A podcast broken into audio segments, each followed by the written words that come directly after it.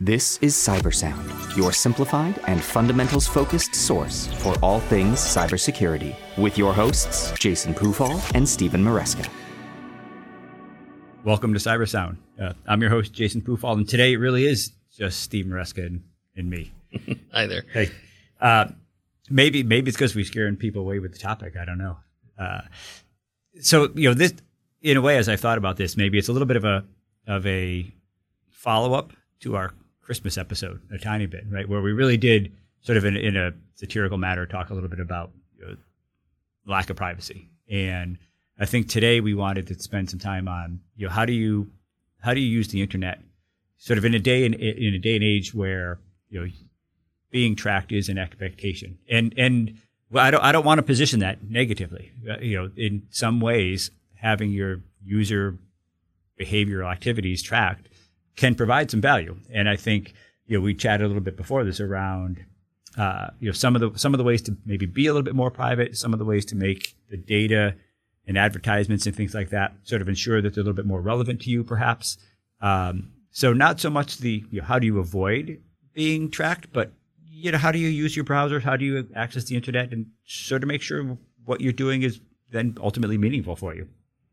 Yeah, it's a it's a tricky subject. Uh, we were talking about Santa and how he finds what gifts gifts to give you and your children. That's a little different, but you know, Santa used the tools the same way that we might use the tools, right? But with foreknowledge of implications.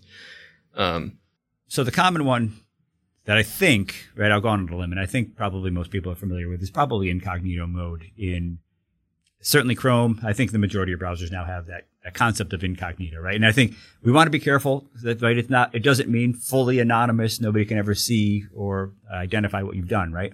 Yeah, but so for those who are unaware, browsers have the ability to open a window that is private and largely divested of information that you've accumulated while using the browser otherwise. What's that mean ultimately? It doesn't have your session logged into Google. It doesn't have you logged into Microsoft Online. All of the things that you've been using, you would need to, in that browser, log in again as if you were starting from scratch. Now, that sounds like an inconvenience described that way, but when you're interacting with a, web browser or a web search engine, that may actually be an aid to you. The reason we bring it up is that occasionally there's a benefit to shedding all of the accumulations of behavior that you've um, brought on with your session over the last week, month, day, whatever the time period might be. Strategies to stay private on the internet are almost missing the point because you're not private. Right, you're just everything you do is being tracked in some capacity. If you're using a free service, it's being supported by ads it's functioning by using a lack of privacy to even get its revenue. So, what do you do in that reality? Um, recognize that it's happening first and foremost, and understand that how you interact with services changes fundamentally how they deliver content to you. And I think I want to start basically with a search engine. Sure. And I'll be very liberal with definition of a search engine. I might be referring to Facebook, Instagram, Bing, Google, of course, but more generally, anything that you can use uh, to consume media or content. Your viewing history on YouTube is just as relevant as your search queries in Google for this conversation. Those platforms learn who you are, what you like to do, what terms mean to you, and what they do is deliver content that you're most likely to click in that moment. And occasionally that's helpful, right? It help it, it helps you identify things that you might not have been aware of in that moment, but are adjacent subjects, adjacent uh, content. That's great. Other times, uh, you know, it might deliver content that you don't mean to actually reach. Say you're searching for a term that overlaps between a variety of fields. Search results might be obscured from you uh, when it already understands that you're looking for field A, not field B. Um, it's it's a real issue in terms of understanding what you're seeking and trying to get the most meaningful results back. So it is a double-edged sword, though, in some degree, right? So I find I'm not a huge Facebook user. Uh, I use it to follow some skiing groups, you know, a, a few other very, very topical things. Um, but what I have found is, you know, the more I look at some of the skiing groups, the more I'm presented by skiing related Oh, threads, information, right? So you can easily see how being focused during a period of time all of a sudden gets you more, more and more focused, and it's it's almost difficult to be diverse now, in in and have the opportunity to go into a into a direction that you know, you're just not sort of thinking about because it's the season, for right. example. It's wintertime. You're thinking about skiing. Right. You're getting stuff from Patagonia, from you know alpine resorts. They're trying to get you to That's it. spend your money there. and and and overwhelmingly now that's what my feed looks like right uh, I- don't see a lot of other things that i'm really interested in Right. which which is kind of a problem and, and i don't know how to i don't know how to address that right because the alternative is i've handed my phone or my computer to my kid who then also searched for something and now i'm getting things about you know matchbox cars right is something we talked about earlier so Right. all you know it's wildly divergent but it's difficult to get some of these you know different interests to be displayed right with the with the algorithms where they are And this brings us back to incognito and private mode browsing. If if you need to compartmentalize the activity that's occurring on your system, maybe it's just because your friend needs to log in to check their email and you don't want them looking at yours. You, you open up an incognito browser.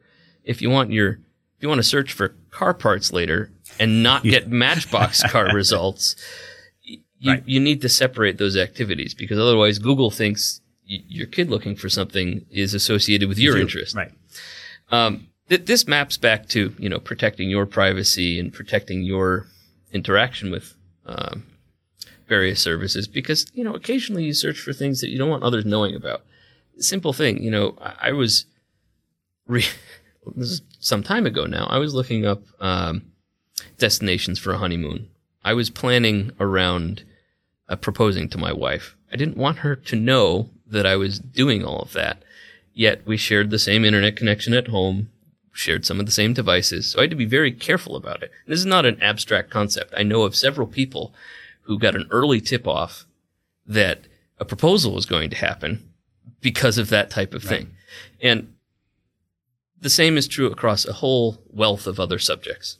Um, we made jokes back in the, the holiday uh, time, basically about kids giving their parents a tip off about the things they were interested in because of the crossing uh, of, of advertisements. But the same thing could happen if you're looking up something a little more private that you don't want others to know about. These are mechanisms to avoid that type of thing. And, you know, other other ways to go about it, log out of services if you don't need them. Facebook has a little tracking pixel in every page under the sun. So does Twitter, so does Instagram, y- you name it. If you're a little more careful about how you're logged into those services, you're to some degree, to a lesser degree certainly than opening a private browser window, protecting yourself if you avoid being logged in. The I'm curious though. The so you know it, incognito is one one tool that you have. Um, it was long thought that VPNs provided provided privacy. yeah, it, it's certainly a, an active advertising campaign across multiple sources of social media. Uh, if you're at all a YouTube consumer, you know, sponsored videos from NordVPN or you name it. The truth is, no, it's not protecting you at all. It's just encapsulating your traffic with encryption. Right. But you're still logged in on those services. You're just exiting via a different point in It doesn't world. really change anything. It doesn't change a thing. And, and in fact, they don't even help that much for for tricking you know YouTube TV and these other services to say that you're in a different part of the country. They you know they figured that out. Right. Your browser communicates its time zone, your local uh, language. It knows even if you're exiting through Vienna that you're in probably uh, Eastern Seaboard U.S. There's no real, there's no real subterfuge being uh, achieved. So avoid VPNs unless you have a real reason to use them. But bottom line, just be cognizant of what you're searching through what services, through what devices, and uh, what you're logged into at that time. That will solve three quarters of the things that we're talking about. Maybe it's a benefit that you search on Google for a product and suddenly get recommendations in Amazon. That's not a negative in all scenarios. There are benefits to all of these things. Um, but when you cross those boundaries between uh, subject domains, sometimes it's a problem. I'm a programmer, but I'm also interested in chemistry, gardening, wildly divergent subjects, and a lot of terms tend to overlap between them. you just don't get the results you want if you happen to be switching so rapidly from one subject to another. So you, you talked about you know the tracking pixel. Um, you know we certainly talked about how search results are used to provide you, you know, sort of future information. Um, one thing I think that we that we all see now, in you know every time you go to a, a new company's website, is the notification around cookie tracking, right? And and you know I, I, that's hugely a result of the European privacy law GDPR, um, but they're all worded in such a way as to encourage you to probably accept all of the cookies. Um, maybe spend a second on, you know, frankly, one, what is a cookie? Uh, and then two, you know, is there any harm to saying, you know, no, don't accept cookies in those in those models? But you see that banner every major company's website certainly nowadays. So the usual uh, analogy used with a cookie is that you're leaving little crumbs behind whenever you visit a site. It's apropos, though strained a little bit. The basic concept is that a cookie is a way of individually, uniquely identifying you for your for the duration of your interaction with a website, and that's helpful for a lot of way a lot of reasons. It enables it to show an image that's relevant to you, so that you know you've already logged in. To display content that's relevant to you and not to a friend or another person entirely. But you know they enable secondary tracking, like we've alluded a moment ago, when you visit a website with a Facebook icon on it, it's basically conveying to Facebook and its marketplace of marketing agencies that you are interested in that website and the topics broadly associated with it. So I want to jump back for one second because you said you know it, it, can track you for the duration of time that you visit that website. Uh, as soon as I hear that, I think to myself, well, that's probably meaning the time that I'm actively looking at it. But that can span. That's a fair point. Right? Yeah, cookies are persistent. Right. They many of them expire, some of them don't. Um, but the point is, it's it's something that sticks along with you, and most website creators are inclined to keep them as lengthy as possible right. because you might return to them or visit a, a partner website. Right. So and it's, it's beneficial for them. And, and, and yeah. frankly, it does. They do make the experience better, right? They do. Because to your point, you do get content that maybe you saw before or returns you to a location that's that's relevant. But getting back to the GDPR context, uh, when GDPR was enacted, of course, many websites basically implemented the freedom to not be tracked components of GDPR by advertising the fact that they were producing cookies relevant to your browsing experience, and you have to accept whether you allow them or not. You can reject them.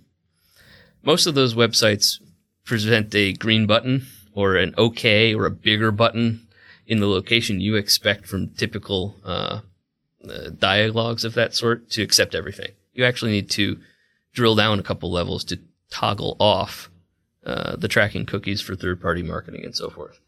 Uh, just be aware of that. It, it takes a second. It's irritating. But if you don't want your browsing activity to be inherently shared with third parties, there are some steps that allow you to use um, those prompts to at least control what, what type of activity sites are allowed to do. Um, I think that it's it's relevant because of the, the broader conversation at large. If you're browsing on a site and you accept those cookies, inherently it enables them to resell your browsing habits and make a dime off of you. Maybe that's okay. Maybe you're doing that with eyes wide open. Perhaps not. Just be aware of it. Um, I think stepping way back, the bigger conversation here has to do with the notion of what some people call a filter bubble. And it's a very big term for a problem that has basically been addressed by most of the preamble here. All of the sites and services we use use algorithms to adapt to us to provide what they perceive as a more personalized experience. That's great if you want to find material that is relevant to you and of interest to you. It's horrendously corrosive if you're trying to seek divergent opinions or counterpositions. Because if you try to search for something that is uh, the opposite of your own general viewpoint in something like Google, it's not going to produce results that are in that vein. You need to take deliberate action to enter an incognito or a private window to actually get search results that are generic and objective and removed from that air of uh, customization and personalization. You can use other browsers like DuckDuckGo that, you know, are explicitly built, or not browsers, web search engines that are explicitly built around the expectation of greater privacy. They help, but you're still visiting sites through those searches. So it, it's only part of the problem.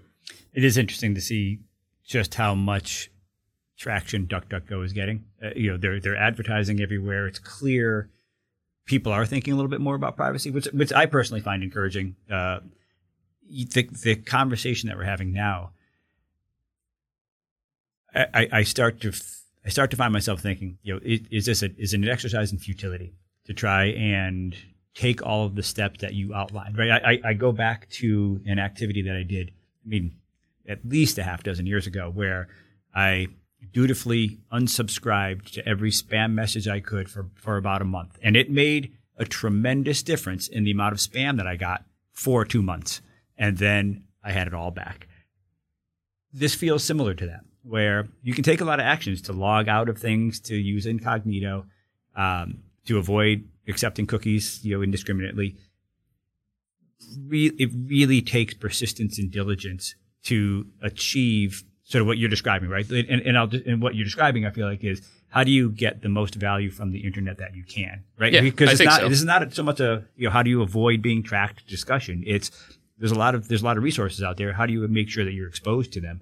There's some useful ways to do that, but it, takes effort. Yeah, I, I think it's appropriate to think of it that way. It's a privacy oriented discussion, but reframing as using the internet the most in the most effective way possible for you in that moment is probably the a, a great way to look at it. Candidly, you know, I'm I'm a I'm as paranoid as they come from a security oriented perspective, but that doesn't mean I morph all of my behavior into this, you know, zero sum game because that's not practical. Right. For certain activity, I, I couldn't care less. I'm logged in for a session that might persist for a month in some browsers. Uh, others, I might deliberately open a window and search for a certain subject so that I am receiving generally um, objective, generally unfiltered content. It depends upon the situation. And the point is that people need to be aware that these behaviors are beneficial and deleterious at the same time and behave appropriately for the moment, whether it be searching for gifts, preparing for a proposal, or, you know, something a little more private that you don't want others to know about. So, in, in the spirit, though, a little bit of how to use the internet effectively, I think one thing that I know about you personally that, that stands out to me always is you understand how to use Google. You know how to search. You think through the way you craft your searches. Uh, I don't think a, a lot of people don't do that, right? They put a very basic search term in, what the results are, the results are. Those are going to be the most generic. Um, I mean, I think it's fair to say that a that a piece of this is you understand how the internet works, but then also understand how some of the search engines sort of get their results and and learn a little bit better how to how to tailor your searches to get the result that you actually are looking for. Right. I mean, Bing, Google, Microsoft, their their tools are blisteringly intelligent. Yeah, the software products, right? But they're dumb at the end of the day. You need to understand that they're just computer algorithms and give them a leg up if you want to get the results that you intend to actually obtain. And part of that is actually going through and, you know, clicking the advanced search or clicking the question mark next to those search boxes and learning a little about how they function. Asking a question, uh, like Scotty, you know, computer, uh, back, I don't know what year that was, but, you know, the Star Trek movie, mid 80s. They still don't work that way. You can't ask them natural language questions and expect a reasonable response, even though billions of dollars of investment have been uh, placed towards making that a reality. It's inter- it's so interesting that you bring that up because I feel, you know, I, have got two teenage kids, and they ask you know, Siri or Alexa or whomever really natural language questions all the time, and they never never get results that are worthwhile. Um, it is it, eventually we'll get there, right? I mean, there's no doubt, right? But we're not there today, and I, sometimes they'll ask things that are you know 15 words long, and as soon as they get going, you're like, yeah, there's no hope. I, I think an adjacent suggestion here is persistence because of that reality. Uh, the tools we have are imperfect. They're designed to deliver things that they think or an algorithm calculates is the most likely, uh, most clickable result. Uh, that's not likely the case. It might be delivered with an advertisement that's Sure. deceptively designed to look like a search result. If you don't see what you're looking to actually um, reach, just try again. Restrict your search query. Come up with better terms. Think how you would ask the question of someone who speaks a language other than your own. And that's probably how you want to go about interrogating a, a, search engine or something like that. Yeah. So you know, there there's some good tools out there. Um, you know, internet certainly has, has wildly divergent sets of information. Uh, don't you know? Try try to take steps so you're not getting you're, you're not getting your information limited to you, right? Yeah, I think that's the that's an important message. Along with, you have no expectation of privacy. You're using, for the large part, Yep. free advertising supported services, and that's the price of admission. Just walk in with that expectation and or understanding at least, and there won't be any surprises. Fair enough. So, uh, on that, it's interesting. You know, I, I I tend to end the same way, right? And but in this case, I really feel like if there if there's comments on how do you maximize the value of the internet, you know, reach out to us uh, at Vancord at LinkedIn or Vancord Security at, at Twitter. Uh, I, I feel like there's a million directions you could take this conversation. It's true. Security is one of those realms that has tendrils into everything, and this is a great example of it. Yeah, it is. Uh, so, you know, we hope everybody got some value out of this. Hope you are thinking a little bit differently, uh, maybe about the way you, you approach the internet. Uh, and as always, thanks for listening and have a good day. Stay vigilant. Stay resilient. This has been Cyber Sound.